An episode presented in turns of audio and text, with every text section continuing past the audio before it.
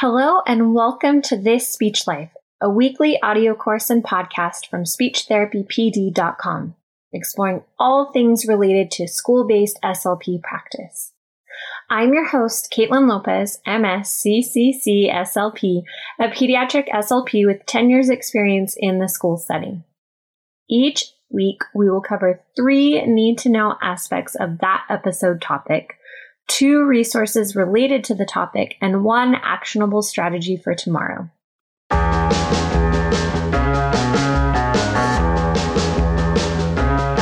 Hello, everyone, and welcome. But before I do the formal welcome, we are going to be testing out a pilot feature with today's episode. So, if you are interested in being a guinea pig for today's episode, how or the pilot feature, how it's going to work is after we are done recording the podcast episode and recording the video and everything, we're going to end the recording. And if you're willing to stay on for about 10 minutes after, we're going to do a small group chat. So, how it will work is you are welcome to ask Dani any questions. And all I ask is that you just raise your hand.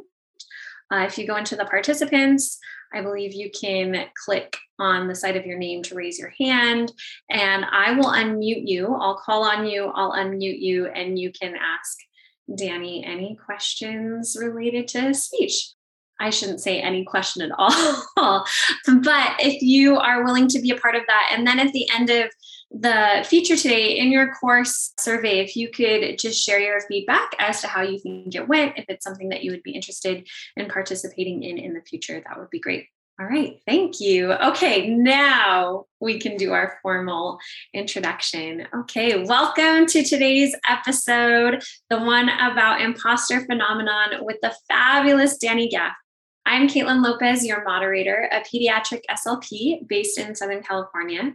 If you have any questions during today's episode, please pop them into the chat. And as a reminder of the conclusion of today's course, please log into your course portal on the speechtherapypd.com website and complete all modules, especially the one entitled quiz to get your live CE credit for today.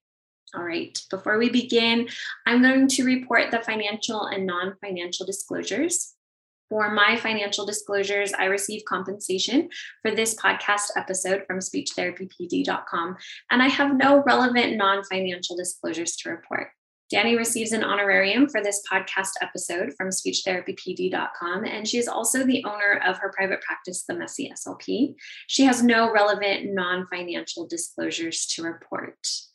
Okay, if you don't already know her, Dani, who is of the Messy SLP on Instagram fame, I'm we're just so excited to have her on the podcast today and to talk all things imposter phenomenon and the research she's doing right now. She is a CCC SLP living in South Bend, Indiana, where she works as an elementary SLP. There, she serves on the assistive tech team and has a passion for AAC. She also owns her own private practice that allows her to see pediatric clients in their homes after school hours and during the summer. She graduated from Loma Linda University in 2018. She is wrapping up her clinical doctorate degree at Rocky Mountain University of Health Professions, where she is studying the effects of self affirmation on imposter phenomenon in second year graduate students. When she's not working or finishing schoolwork, she is enjoying being the messy SLP on Instagram. Dani is newly married and a proud dog mom. She has a passion for helping graduate students have enjoyable experiences. I am just so excited that she has agreed to be on this podcast. She was one of the first ones I asked. And so here we are. So, Dani, let's just jump into it. Tell us about imposter phenomenon and what three things we need to know. Well, I mean, I think just starting with a basic imposter phenomenon, you'll see it a lot on social media as imposter syndrome. And the I would say, the founder of imposter phenomenon, Dr. Clance, she prefers the terminology imposter phenomenon because when we talk about, when we say imposter syndrome, that kind of infers that we're diagnosing something. Where when we're talking about imposter phenomenon, we are describing a phenomenon, right? We're describing the experiences that we're having or that somebody else is having So when we say imposter phenomenon, I wanted to just make that clear because my initial research proposal was for imposter syndrome. And then I got in touch with Dr. Clance and realized I was not correct in my use of that. So I appreciate you using imposter phenomenon to have that to ensure that we're very clear on what we're doing here.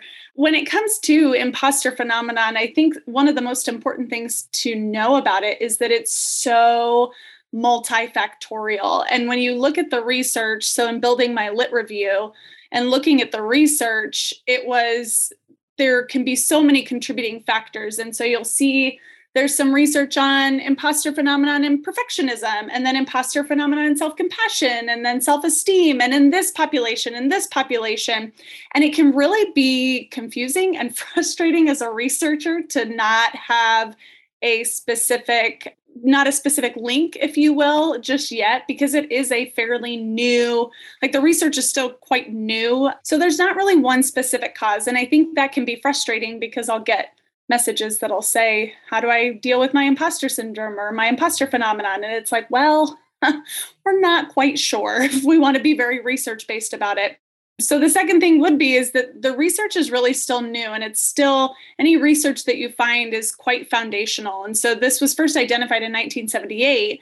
So you go, wow, it's been around for a while. It's been something that has been in discussions for a while when in reality we're just I feel scratching the surface of imposter phenomenon and that can make it again difficult to really find something to latch onto. And in fact, when I was doing my lit review, finding connections, I would find one research article that connected mindfulness and imposter phenomenon, or that would connect with another degree of separation where you're like, I think I can make this link.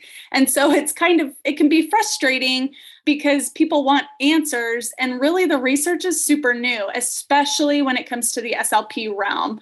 It is brand new. I think some of the most recent research I saw was from 2020 in terms of imposter phenomenon in graduate students. And that was in graduate students in an allied health program, not specifically SLP grad students. So this is still a super brand new area of research as well. I would think the other thing that I want people to know is that we are is in 2017 there was a research study done that found that there is a small likelihood so it's not impossible but there's a small likelihood that people that you can have high feelings of self-compassion so compassion towards yourself. You can have high feelings of self-compassion while also experiencing imposter phenomenon and that's kind of what I was like, yep, once I found that article, I hung my hat on it in terms of where I was going with my research because I think that's something super within our control, how much grace and self compassion we're showing ourselves. And so, even though the research isn't going to definitively say if you work on your self compassion, you will experience fewer feelings of imposter phenomenon, because we know it's multifactorial. And we know that our day to day feelings of imposter phenomenon are going to change, right? Based on how well I did at my job that day. But like, that's something well within my control. Can I be more compassionate towards myself? And there was, this was not my area of research, but in digging into self compassion, there is a link between self compassion and compassion fatigue and the compassion that we're able to show others. So while I will speak only to imposter phenomena, and I will plant the seed that if you're showing yourself more self compassion, some research might be leaning towards you might be able to then show other people more compassion, which, hello, we're in a helping field, right? We need to be able to show others compassion. I need to be able to show the kids who walk through my door compassion and their parents as well as we walk through this journey. So that was a quick three things that I would say about imposter phenomenon. But those are the three things as I was thinking about today that I would like people to walk away with, which I think opens so many more questions and so many more doors to conversations. But I think those are the three things that I personally, when I was doing this research for my capstone, I think that's really, those were the three things that stood out to me the most. Fantastic. Thank you. I you're right. I do have a lot more questions just based on those three things cuz you did do a nice job of kind of quickly summarizing the three things we should know. I guess my first question is what made you be interested in imposter phenomenon?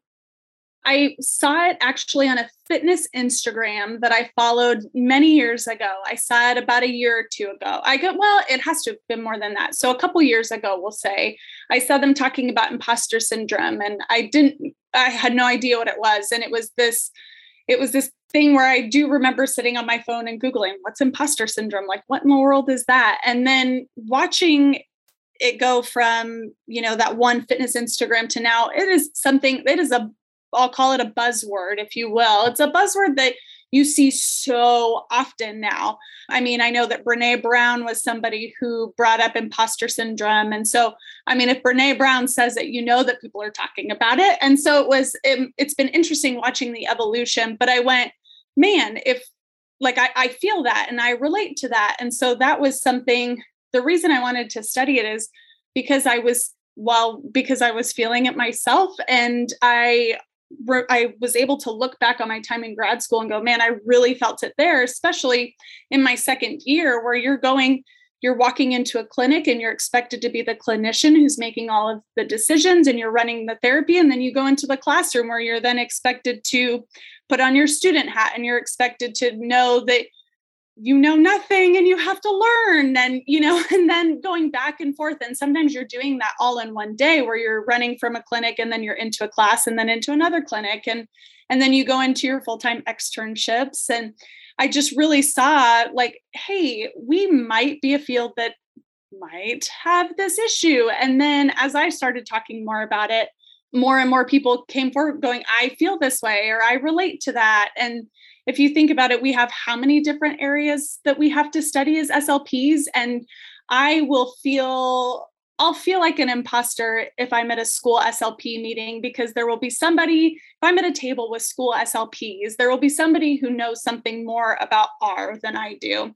But I might know something more about AAC than they do. But then if you were to then pluck me out of the school SLP meeting and put me at a table with med SLPs, I am going to feel like a fraud that doesn't deserve the title of SLP because I can't keep up with that conversation, right? Or I can in some regard, but I just, and so it's like, man, that's, we're a field that has to study so much under one job title. And more so than that, I didn't see much research in the SLP realm. And that bothered me because like I said, I feel like we're quite we're we're open to the imposter phenomenon because of all that we have to do um, for our grad school experience, all that we have to study just to be an SLP. And then I am a person who goes through that on a daily basis. I had it, it's super humbling studying imposter phenomenon as you have imposter phenomenon. And you're like, man, this is terrible. So I think it was something that I was experiencing and then came to find that there were a lot more people experiencing it than I was. So awesome. Thank you for sharing that. You know, I think the first time I heard the term imposter syndrome, I was, it was, I'm a yoga teacher in my non SLP time. And that was the first place that I heard it. So that's fascinating that you heard it also within the fitness realm. And I'm thinking back onto my time, you know, as a grad student and as a first, you know, those first few years as a clinician. And I, I did feel like an imposter because my last year of grad school, I worked on a waiver. So I was an imposter. but I mean, there were things that, you know, like I, but being in the clinic, and that's a really interesting point that you brought up of being in the clinic and then having to go to class and then being back in the clinic and being expected to be the expert in the room, you know, especially with parents that are hearing a diagnosis or hearing you know things for the first time and they're looking to to us you know even though we're still in grad school we still know more than them in the mm-hmm. moment although we feel like we know nothing. And then going back to class and remembering we don't know anything. And so that is a very very interesting experience that i have not reflected on. So thank you for sharing that. Yeah yeah i think that it's it's a great thing that you're studying it because I remember going through grad school and hearing all of the time, especially, I think I was much more intimidated for my rehab and acute care externships, or I don't know what you field works, I guess is what I know several places are calling them. And I remember hearing the phrase fake it till you make it. Yeah. And that was all that we were given was fake it till you make it. And I'm mm-hmm. thinking, I don't even know what to fake. yeah. And even that also leads you into so it's called the imposter cycle. And I know like I'm engaging in it now as I go through my research and start putting together a capstone. And this imposter cycle is very simply put, you do something, for example, for my doctorate capstone, I am procrastinating and I will procrastinate. And I have engaged in this cycle before. So I'll procrastinate and then I will rush and stress and I'll cry, and my husband will comfort me, and I will cry and stress and do all of this, but I will get the work done and it will get done well. I'll pass, right? That's putting that out there. I'll successfully defend, right? And I'll get all of this done. And then I'll go, oh, well, that I was successful and I procrastinated and I put myself under stress. So you'll hear me say, I do really well under pressure, which just means I have engaged in this imposter cycle so much. I've been successful. And now I'm going to just continue to engage in this cycle because I don't know any other way. And so I think sometimes that fake it till you make it, while this is not going to be a research based statement, I do think that sometimes that might be a proponent for that imposter cycle because if you think about it, so I go into a placement and I quote unquote fake it till I make it, meaning I appear confident and I am like, yep, I'm rocking it. And I have a successful interaction, a successful evaluation. I treat a kid, what whatever it might be. I have a kid who successfully graduates, we'll say. And I was just like, woof, I was faking it, and I made it. And so then that's going to be my mantra, right? I'm going to just continue to think that the success of my R student was not due to me using the appropriate techniques. It was due to me. I faked it till I made it.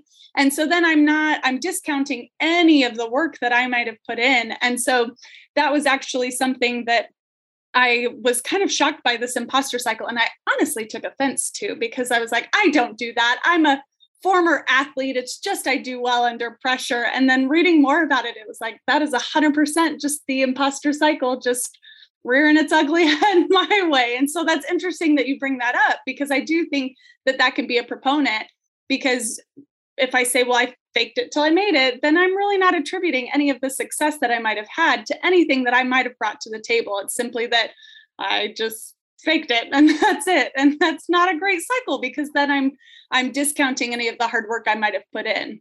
I love that. I love that that point that you brought up because I do I did have a student with me winter quarter and she I just remember telling her you've studied, you know this. And even though you might forget things but remember that you do know more information than the parent.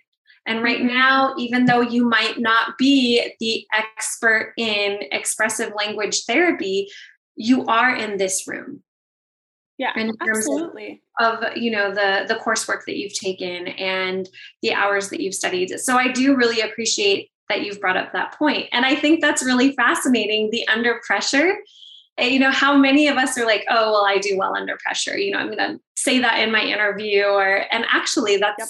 might be an unhealthy pattern yeah now, am I going to break my imposter cycle anytime soon? I don't think so, but I will be aware of the fact that I am engaging in the imposter cycle whilst I engage in it. there you go. You know, awareness. awareness is key, right? Uh, that is awesome. What resources do you have for us that you know we might think that we're kind of going through imposter phenomenon? I know uh, we were just sharing before we started recording the episode. I've been in the field for 10 years, and this is the first time that I have worked in a clinic. I've always done school based. So I'm working with vastly different kids and even kids who are way younger than I've ever worked with before, and, you know, medically fragile kids. And so I do have, I don't know if it's imposter phenomenon, but I do remember thinking, oh my goodness, this is a steep learning curve. I thought I knew this and I don't. I have to go back and look things up and remember how to do things. So, for those of us that are not quite sure if we have imposter phenomenon or who want to learn more, what resources do you have for us? The first person that I would point you to is Dr. Pauline Clance. She is amazing. She is Googleable and she will pop right up and she has research on imposter phenomenon. And I would say, like I said, a lot of what I initially learned about imposter phenomenon was via social media. And I think it is something because so many people can relate to it. I think it's it's clickable content. Like I know that when I've posted about imposter phenomenon, my insights are great because people want to know more. So, as always with social media, and I'm saying this as a social media person, be wary of what you see on social media about this stuff because again, it's a multifactorial issue, right? So I would point you to Dr. Pauline Clance. Anything that I have looked at, I have made sure that it is essentially based in true research, imposter phenomenon, right? We're seeing that imposter phenomenon is the correct use of this term, and that is from the woman who uh, initially identified it. And so making sure that the research is has a good foundation. I think that you can go online. It is free. It's the Clance Imposter Phenomenon Scale. Somebody asked about the spelling. It's C L A N C E. So it's Clance Imposter Phenomenon Scale. That's a free scale. Again, it's not diagnosing you, but it's saying you might have feelings of imposter phenomenon in certain ranges. You might have high experiences. Um, I think it's moderate experiences. And so then you can kind of get an idea of where you land like oh i do feel this a lot and so i think that's something that i could point people to and i think it's just a good thing to again you're not self-diagnosing but i think it's something that's helpful to go like there are certain ones that i scored I was more inclined to score higher on if I were to categorize each of the questions and put them into different categories. There were a group of questions that I would have scored a little bit higher on. And I went, oof, I really need to maybe pay attention to that area of my life. So I would really point you there. And I would honestly point you to the research because, again, it's all super foundational. And you'll find, I think somebody, there was an article that was it was a news article and it said stop telling women they have imposter syndrome and it was like well hold on we might have an imposter phenomenon or we might have those feelings and so it's not you know, again, it's not something to diagnose, but it's something to kind of explain those feelings or again, just to help build that self awareness. So I would point you to the research because it's a very big buzzword. And if it continues to be a buzzword, that can lead to, you know, it, it just can lead to, I don't want to call it misinformation because I think there is some truth to things that you can find on the internet, but I would just point people to the research. I think that's the that's the most important part, which I know SLPs don't want to hear that about their personal lives. They're like, don't tell me to go to the research or research things about myself, but I got to point people back to the research. Yeah, thank you for that. And like you said, you know, it's not necessarily misinformation, but total truth where the research is and helping us kind of understand a little bit more about ourselves. I think I, I really appreciate that there's a scale out there. I will for sure check in with that to see how much imposter phenomenon I might be experiencing, you know, 10 years in, where you would think I would know what I'm doing 10 years in. right. Well, and I mean, like, I even feel it in my, I'm newly married, and I feel it in my marriage sometimes where I'm like, oh, I'm somebody's wife and I am failing and I'm doing I'm not doing this well or I burned dinner. And so there are some days where I have to go, oh, I feel like you know, or I'll say, I'm so lucky that you chose to marry me. And it's like, well, hold on, we chose to marry each other. So I think that awareness of like, hey, we actually chose each other. I, he was a willing participant in this marriage. And so knowing like that's a very impostery kind of like comment, you know, and instead it's like, hey, we worked really hard to get to this spot in our relationship. And how cool is that?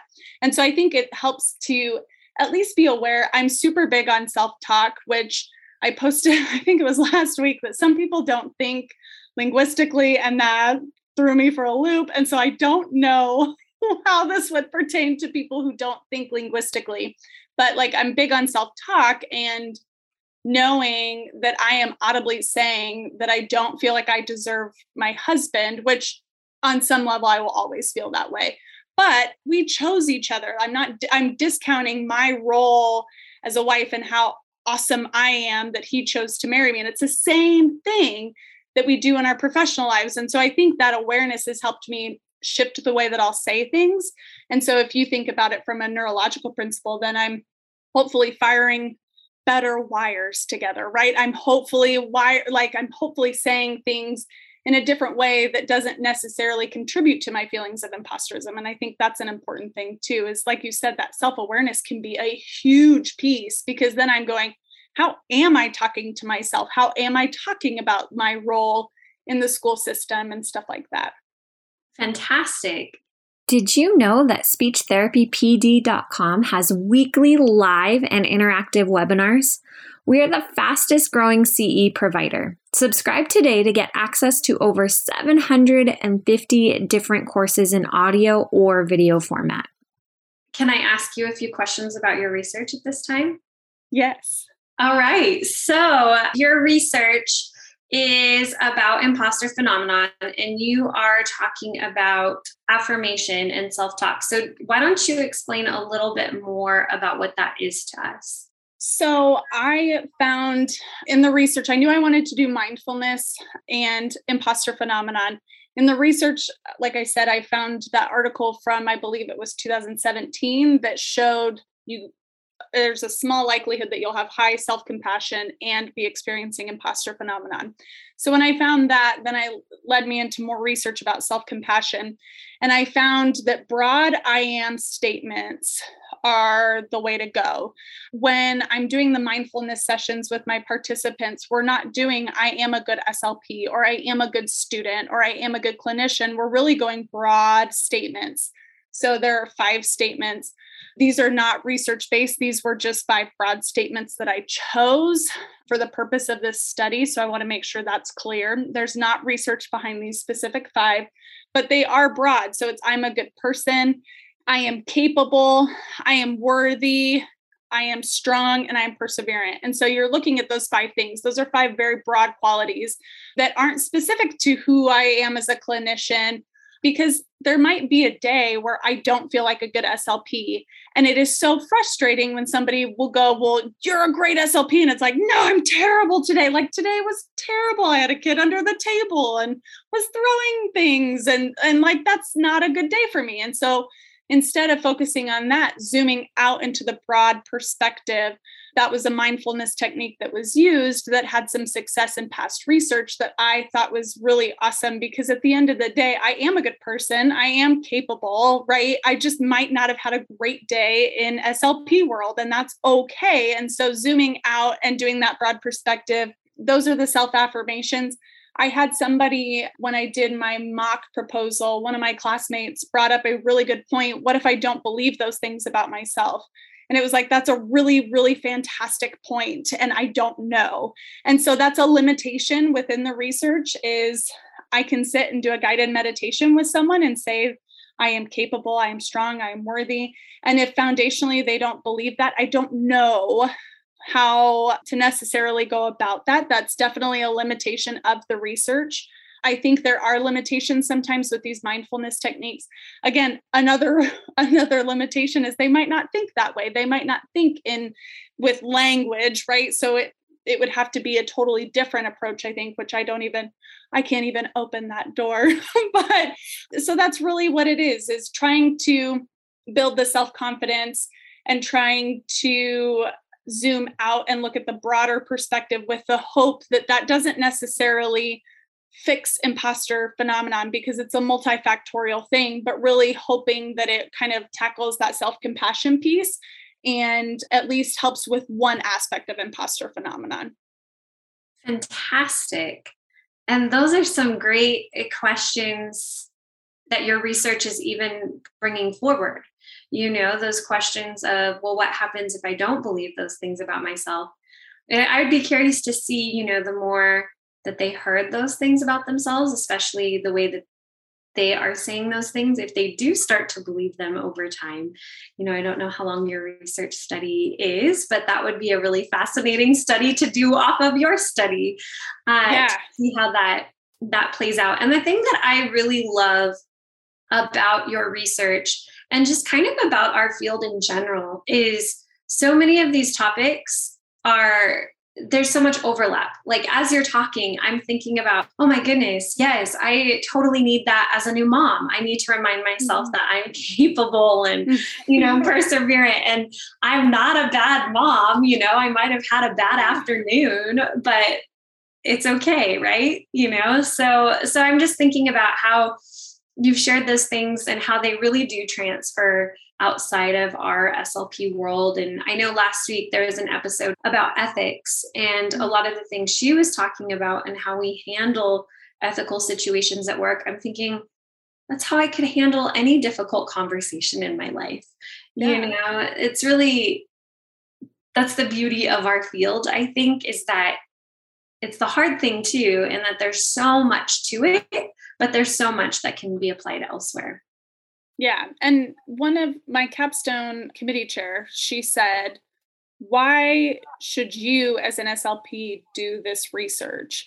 And I was a, and that was a question that made me want to rip my hair out as I was getting ready to defend my proposal. And I was like, I mean, why me? Like, this really isn't my field if you think about it.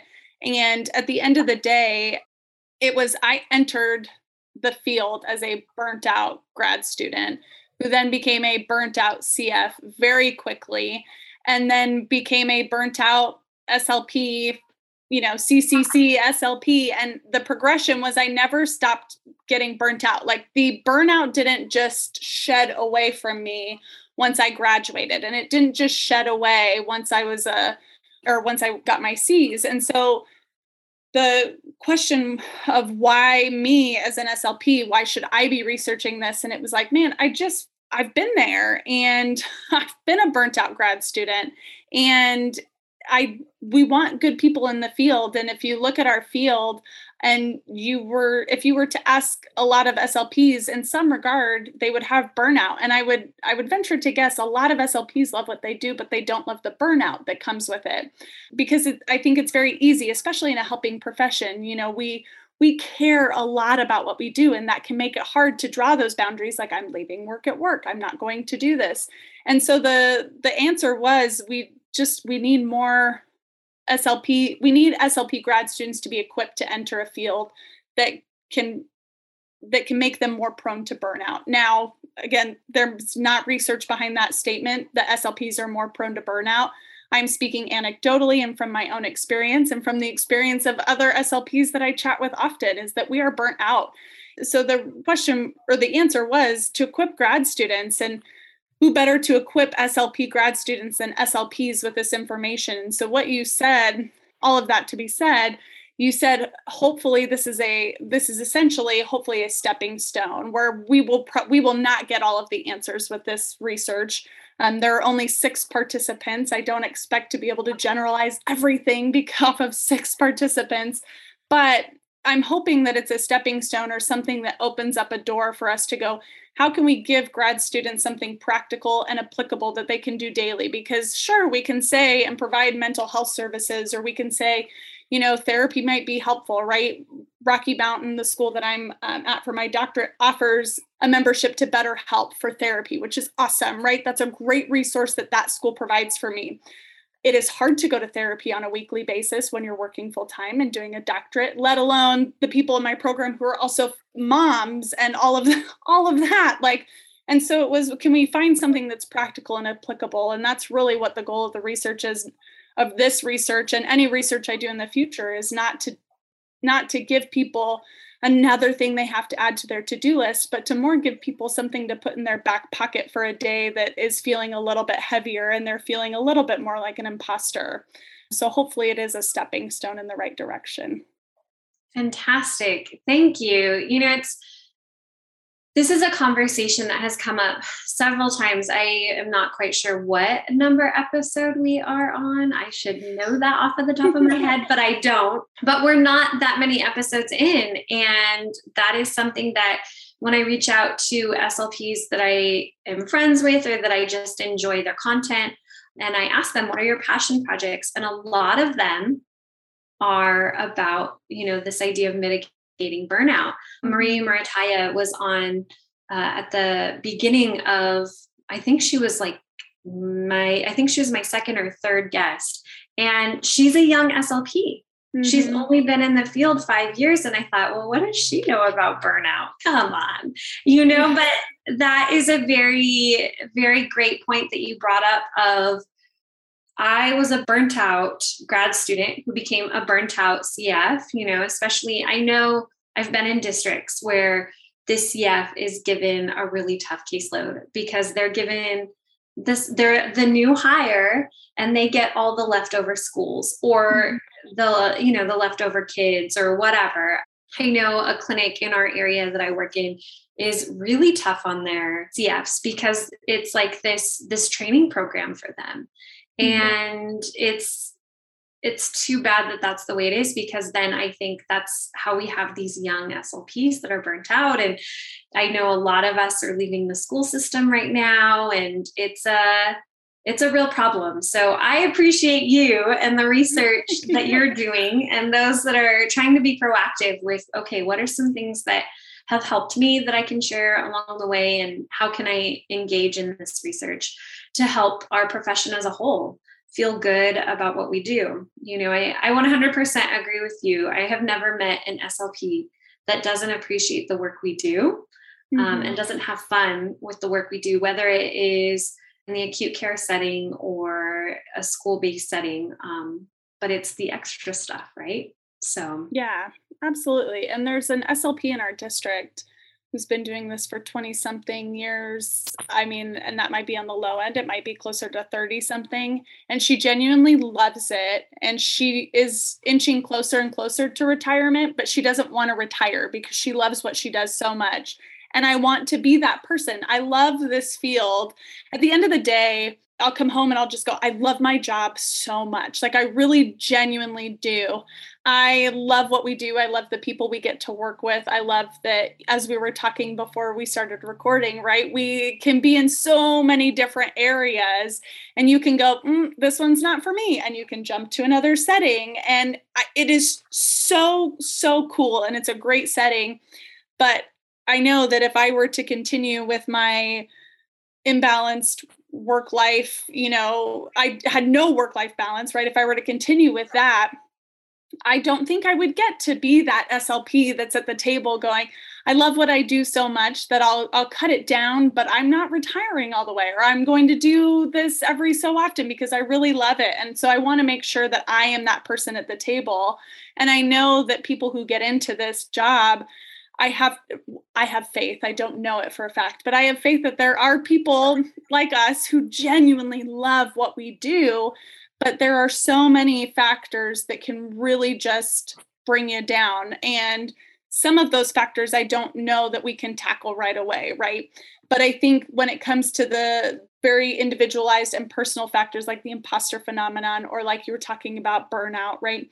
I think those things are within our control and how can we better equip our students so that we have more slps who are on 20 30 years sitting at the table going man i genuinely love it because as a as a newer slp that's inspiring and that makes me go man i can i can this there is longevity in this field in some way it's just we have to find a better way to get there and to get more slps like that i think Absolutely.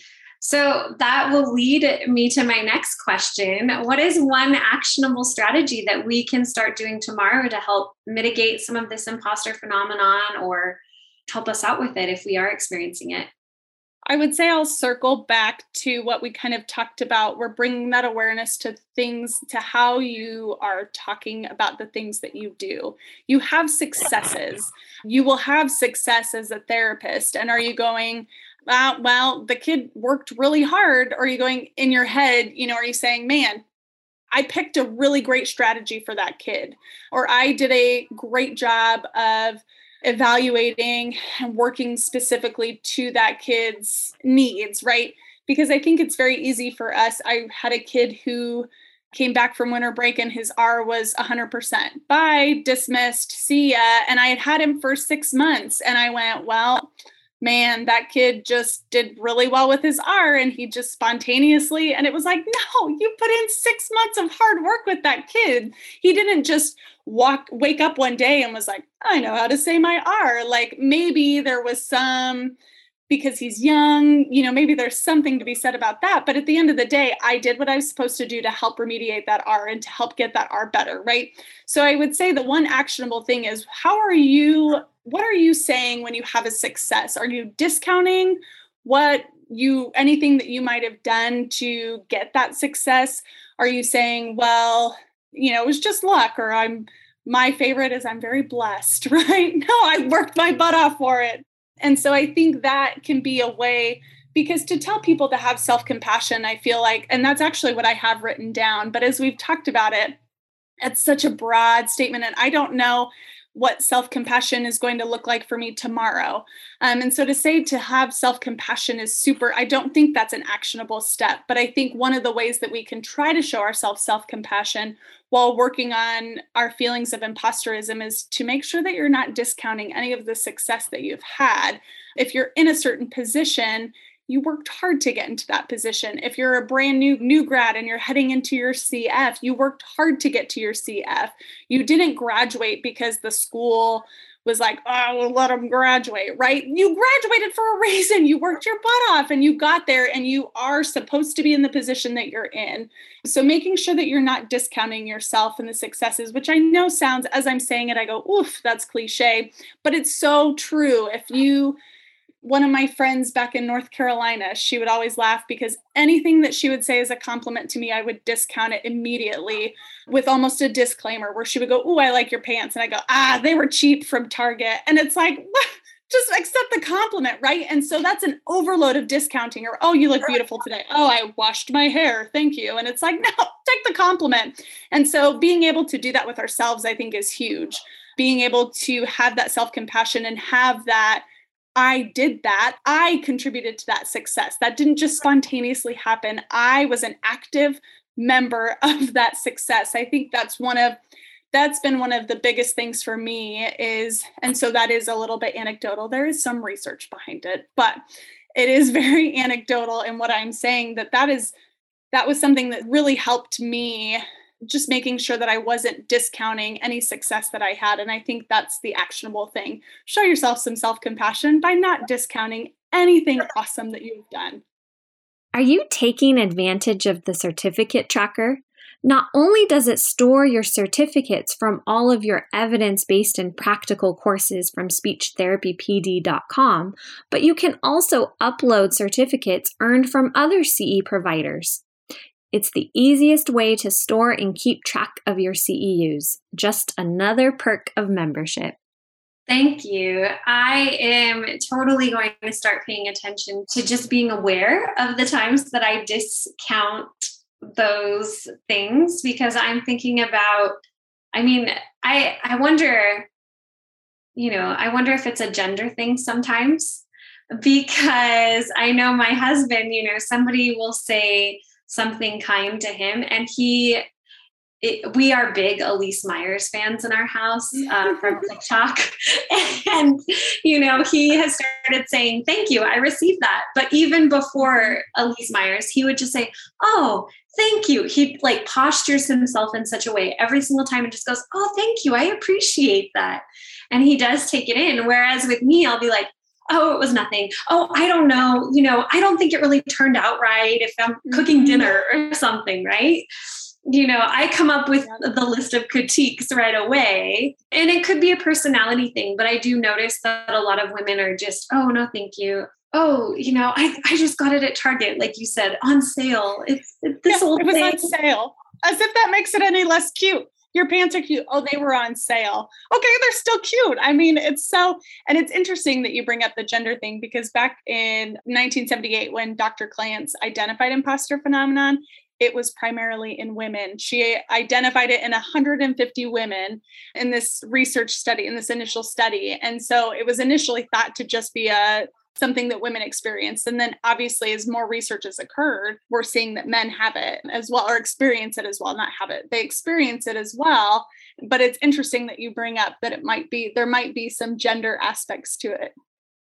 Interesting. Well, just as you were talking about, you know, even accepting compliments, it, it was making me think about how many times I've seen women discredit compliments mm-hmm. or not know how to take them, and how, you know, we watch athletes and uh, of course, that's a gender thing because primarily males are who we see in their press conferences. Right. And, oh, you know, you had a great shot up there. Thank you. Oh, yeah, thank you. You know, it was this, this. I worked hard for it. You know, we, we've been putting our time in the gym, you know, and it's, yeah. it, it's saying, like, yes, we are successful because of the work we do and how little we see women do that. Yeah. You know, absolutely so uh, i'm yeah thank you for for this conversation just in general because like it just it doesn't just pertain to our lives as speech therapists. It pertains to all aspects of our lives. Thank you for having me. This has been so fun. Awesome. If anybody has any follow-up questions for Dani feel free to pop them into the chat or the q&a box now. So as you've gone through the research, has it changed your relationship to your imposter phenomenon? You touched on it briefly about recognizing that you are in that cycle, that imposter phenomenon cycle. But in what other ways has it impacted your relationship with it? I think just being able to recognize that like I said, that I'm discounting myself or that I'm contributing because I'm an active contributor to my imposter phenomenon. I don't think that's something that I can necessarily, I don't want to say place blame, but I don't think I can pick at one thing or point to one thing. I might be able to in my personality. I'm a perfectionist, I'm type A, I'm an Enneagram 1. So if you were familiar with that, that means I like things the way like they're supposed to be. I'm very justice driven. And so you can probably point to a few of my personality things or a few of my personality traits that might contribute to that. But I think I am a very active participant uh, or an active contributor to my imposter phenomenon. So I think the main thing that's happened is I've taken a more active role in trying to decrease it. Like I don't think my changing my job didn't fix that, right? I am I have been in four or five different settings since I graduated in 2018. And that's a lot for a four year career. And it's been ever present in every single job. Even, and I am on year, I will be heading into my third year in the school district that I'm at. So it's not longevity of my job, right? Like that didn't it might be a little bit different, but it's still there. So it's if I were to point to the one common denominator in those different settings and everything like that, or in my marriage and in my doctorate and in my Instagram and anything like that, like the common denominator is me. and so I think being taking that active role and that ownership has helped me take an active role in in preventing it and working not preventing it but help helping to kind of mitigate it and and addressing it and going hey the way that i said that is that was not good. That totally discounted anything that i might have done. Or being able to tell my husband don't let me get away with saying things like that. Like he'll say you just totally brushed that compliment off. And it's like you're you're right. I totally did. Thank you for that. Right? Even just that simple act of thanking my husband for complimenting me like that's a huge thing that can add up over time. And we he and i had this conversation today. It's 1% you have to just strive to be 1% better every day. And i am somebody i strive to hit that home run every single day. I have to be 50% better. And going hey i can take actionable steps right? I can take very small actionable steps every day. But as long as i am an active participant and I know that I am an active contributor to my own imposter phenomenon, there's a sense of ownership going, hey, that's not going to help my imposter phenomenon at all by just going, oh, whatever, when my husband says I look beautiful today, right? But instead going, oh, thank you. That's 1% better. That's a step in the right direction. So I think that's been the biggest thing is knowing the role that I play in my own feelings of imposter phenomenon. And that's been a really interesting transition for me and just really kind of fun to be able to have that self awareness for something that I think I've been dealing with for a while. So, yeah, absolutely. As you're talking about your your personality traits, I'm thinking, oh yeah, of course you might have imposter phenomenon on you know issues and and how many slps are type a perfectionists i'm not a type a perfectionist and I remember in grad school saying to one of my professors, I don't know that I'm in the right spot. I don't fit mm-hmm. in here. yeah. and, you know, because a lot of my classmates had color coded their highlighting with their notes and they had these perfect, you know, backpacks and things and, or their perfect, you know, notebooks and, you know, and their right book bag for the right course. And mm-hmm. I was just barely making it through, I felt like. yeah. I remember saying that to her, like, is this is this something that I'm gonna need to know?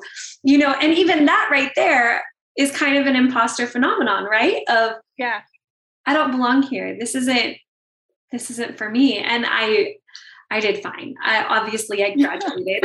yes.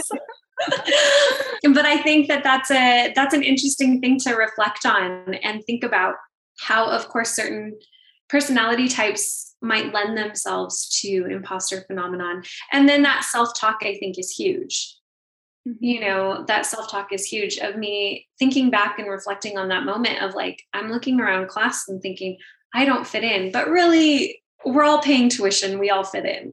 Yeah exactly. Right right. Or just being able to kind of snap out of it and go i find that sometimes my most imposter we'll say imposterism fueling moments are when i'm not focused on the here and now right? I'm focused on something that's way outside of the present realm. And so I think that's also something is being able to go, okay, well, hold on now. like let's take a step back for a second and being able to assess where you are now. Like I'm I need to be here presently. And I think that's a huge thing too. Mm, that is for sure a huge thing. What are things that you do that help you kind of stay in the here and now versus following those rabbit holes of our minds, you know, down down to places that are not great. I am terrible at that. That is an area that I am so bad at. But the person who is really good at it is my husband. And so that was that conversation that we had today where he saw that I was being very hard on myself and he said, I just need 1% better. Like, and then imagine like where we'll be however many years down the road in our marriage when you're what you that 1% added up every single day. And so he's very good at it where he just will say i just what's the point of carrying that with me? Or what's the point of worrying that far ahead in the future?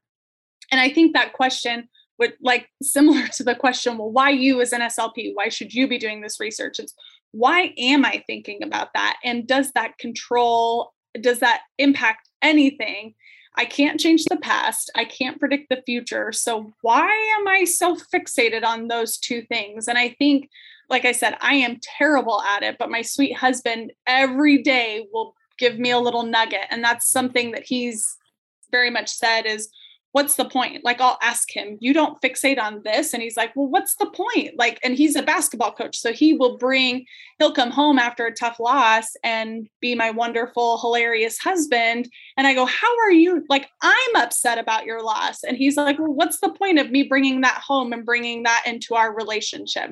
And I think that's a big thing that I've been trying to do as somebody that's really bad at it is ask myself, what's the point? Does this influence anything? Does this impact anything? If I continue to spiral, if I continue to go down that rabbit hole, does it change anything? And if the answer is no, it just really takes away from my joy in that present moment, then I'm probably going to try I'll say try because, like I said, I'm really bad at this, but try to take a step back from it and leave it where it's supposed to be. So, to answer your question, I am terrible at it, but I will tell you what my awesome husband does and how he tries to help me. That's awesome. Thank you. Thank you for I your research is so fascinating because it really does bring up so many different questions of things that we can I mean, we could probably talk about this for another two hours or so mm-hmm. about how this impacts, you know, not just our speech and language practice, but how it mm-hmm. impacts our marriages or other relationships that we have and other roles that we we have outside of the therapy room. Yeah. So thank absolutely. you. What other, you know, takeaways do you have as far as imposter phenomenon your research has has given you? One of the other takeaways is I think that it's going to be something that I don't think it ever goes away. And here's something very anecdotal for you, and this might be a hot take, and there is zero research on this. So nobody hold me to the fire in terms of the research behind this. But I think there is some level of it that is good. I think that there's some level of, my parents always said, before a volleyball game, if I said I was nervous, they always said, It's good that you're nervous, right? It's good. That's good that you're nervous because then you're going to, you understand the weight of what you're heading into. And so I think there's a level of it that I will always, that I anticipate I'll always have because I think there is some level that is healthy if that makes sense. And like i said that might be a very hot take and i there's zero evidence behind that but i do think there's some level of having that bit of like oof i have to work hard to stay in this position. I think there's a little bit of that that might be healthy and that was something that i that's an opinion that i developed as i did the research where it was like okay well some of these things aren't super toxic and tragic that i'm feeling like that's not you know i think that if i were to walk into the speech room and go, I don't need to do any research. I don't really need to look at the evidence behind the interventions that I'm going to do. I'm just going to throw spaghetti to the wall and see what happens.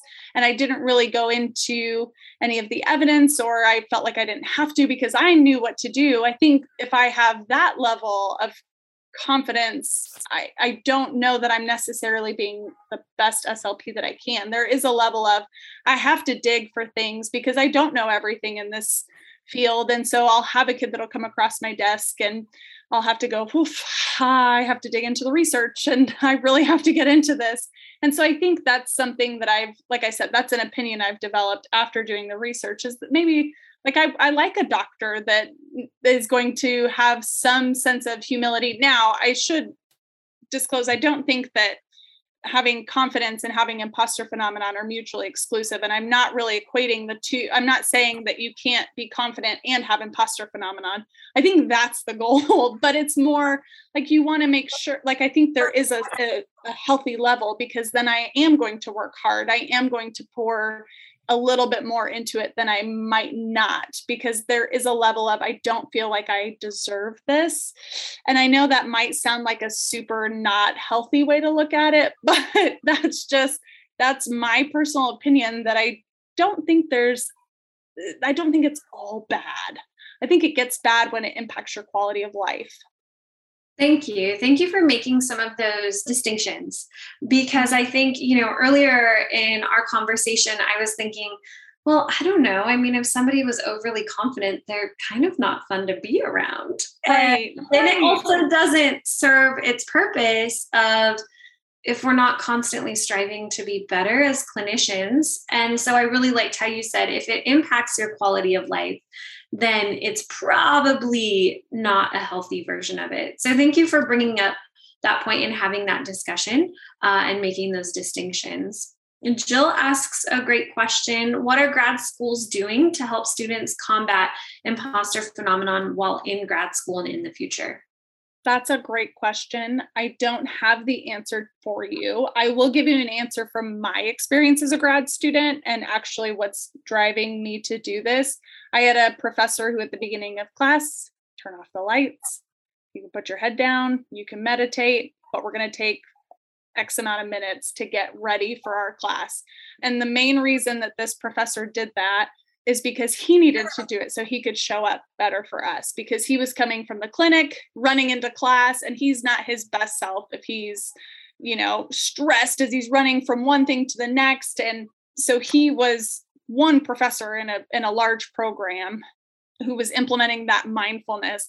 I don't know what grad schools are doing because i don't think that there is a an expectation set. I don't think that yeah, I don't think there's an expectation set. I don't think there's the expectation that you will provide something for our students because look, this is the data and we're seeing that our students do feel this way. Now, there might not be an expectation because there might be there is I won't say there might be there is a huge gap in the research. So that's something to remember as well that it's there's just not a lot of research. So anything that grad schools would be doing it's on their own it's going to be an individual grad school thing that they're doing. So I will speak to my experience, but I don't think grad schools as a whole, I don't know what they're all doing. Yeah. Like I said, I actually think this might be the same professor that you had that I also had that was telling us fake it till we make it. And that angered me because I remember thinking, but I don't even know what to fake, you know? so, but that is really cool to see that progression, you know, and to see, I would hope that professors are being super present and mindful of the students sitting in front of them and picking up on those subtle cues that they might be giving, or maybe not so subtle cues that they're giving. Mm-hmm.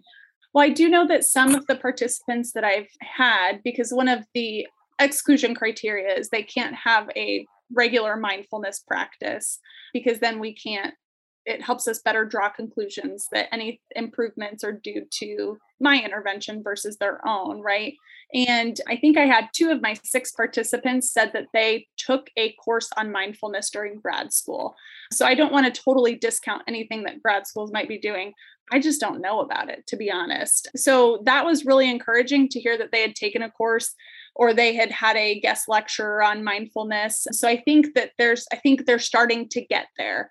So I want to make sure I'm not negating anything that grad schools are doing because I have heard of some things outside of my own personal experience.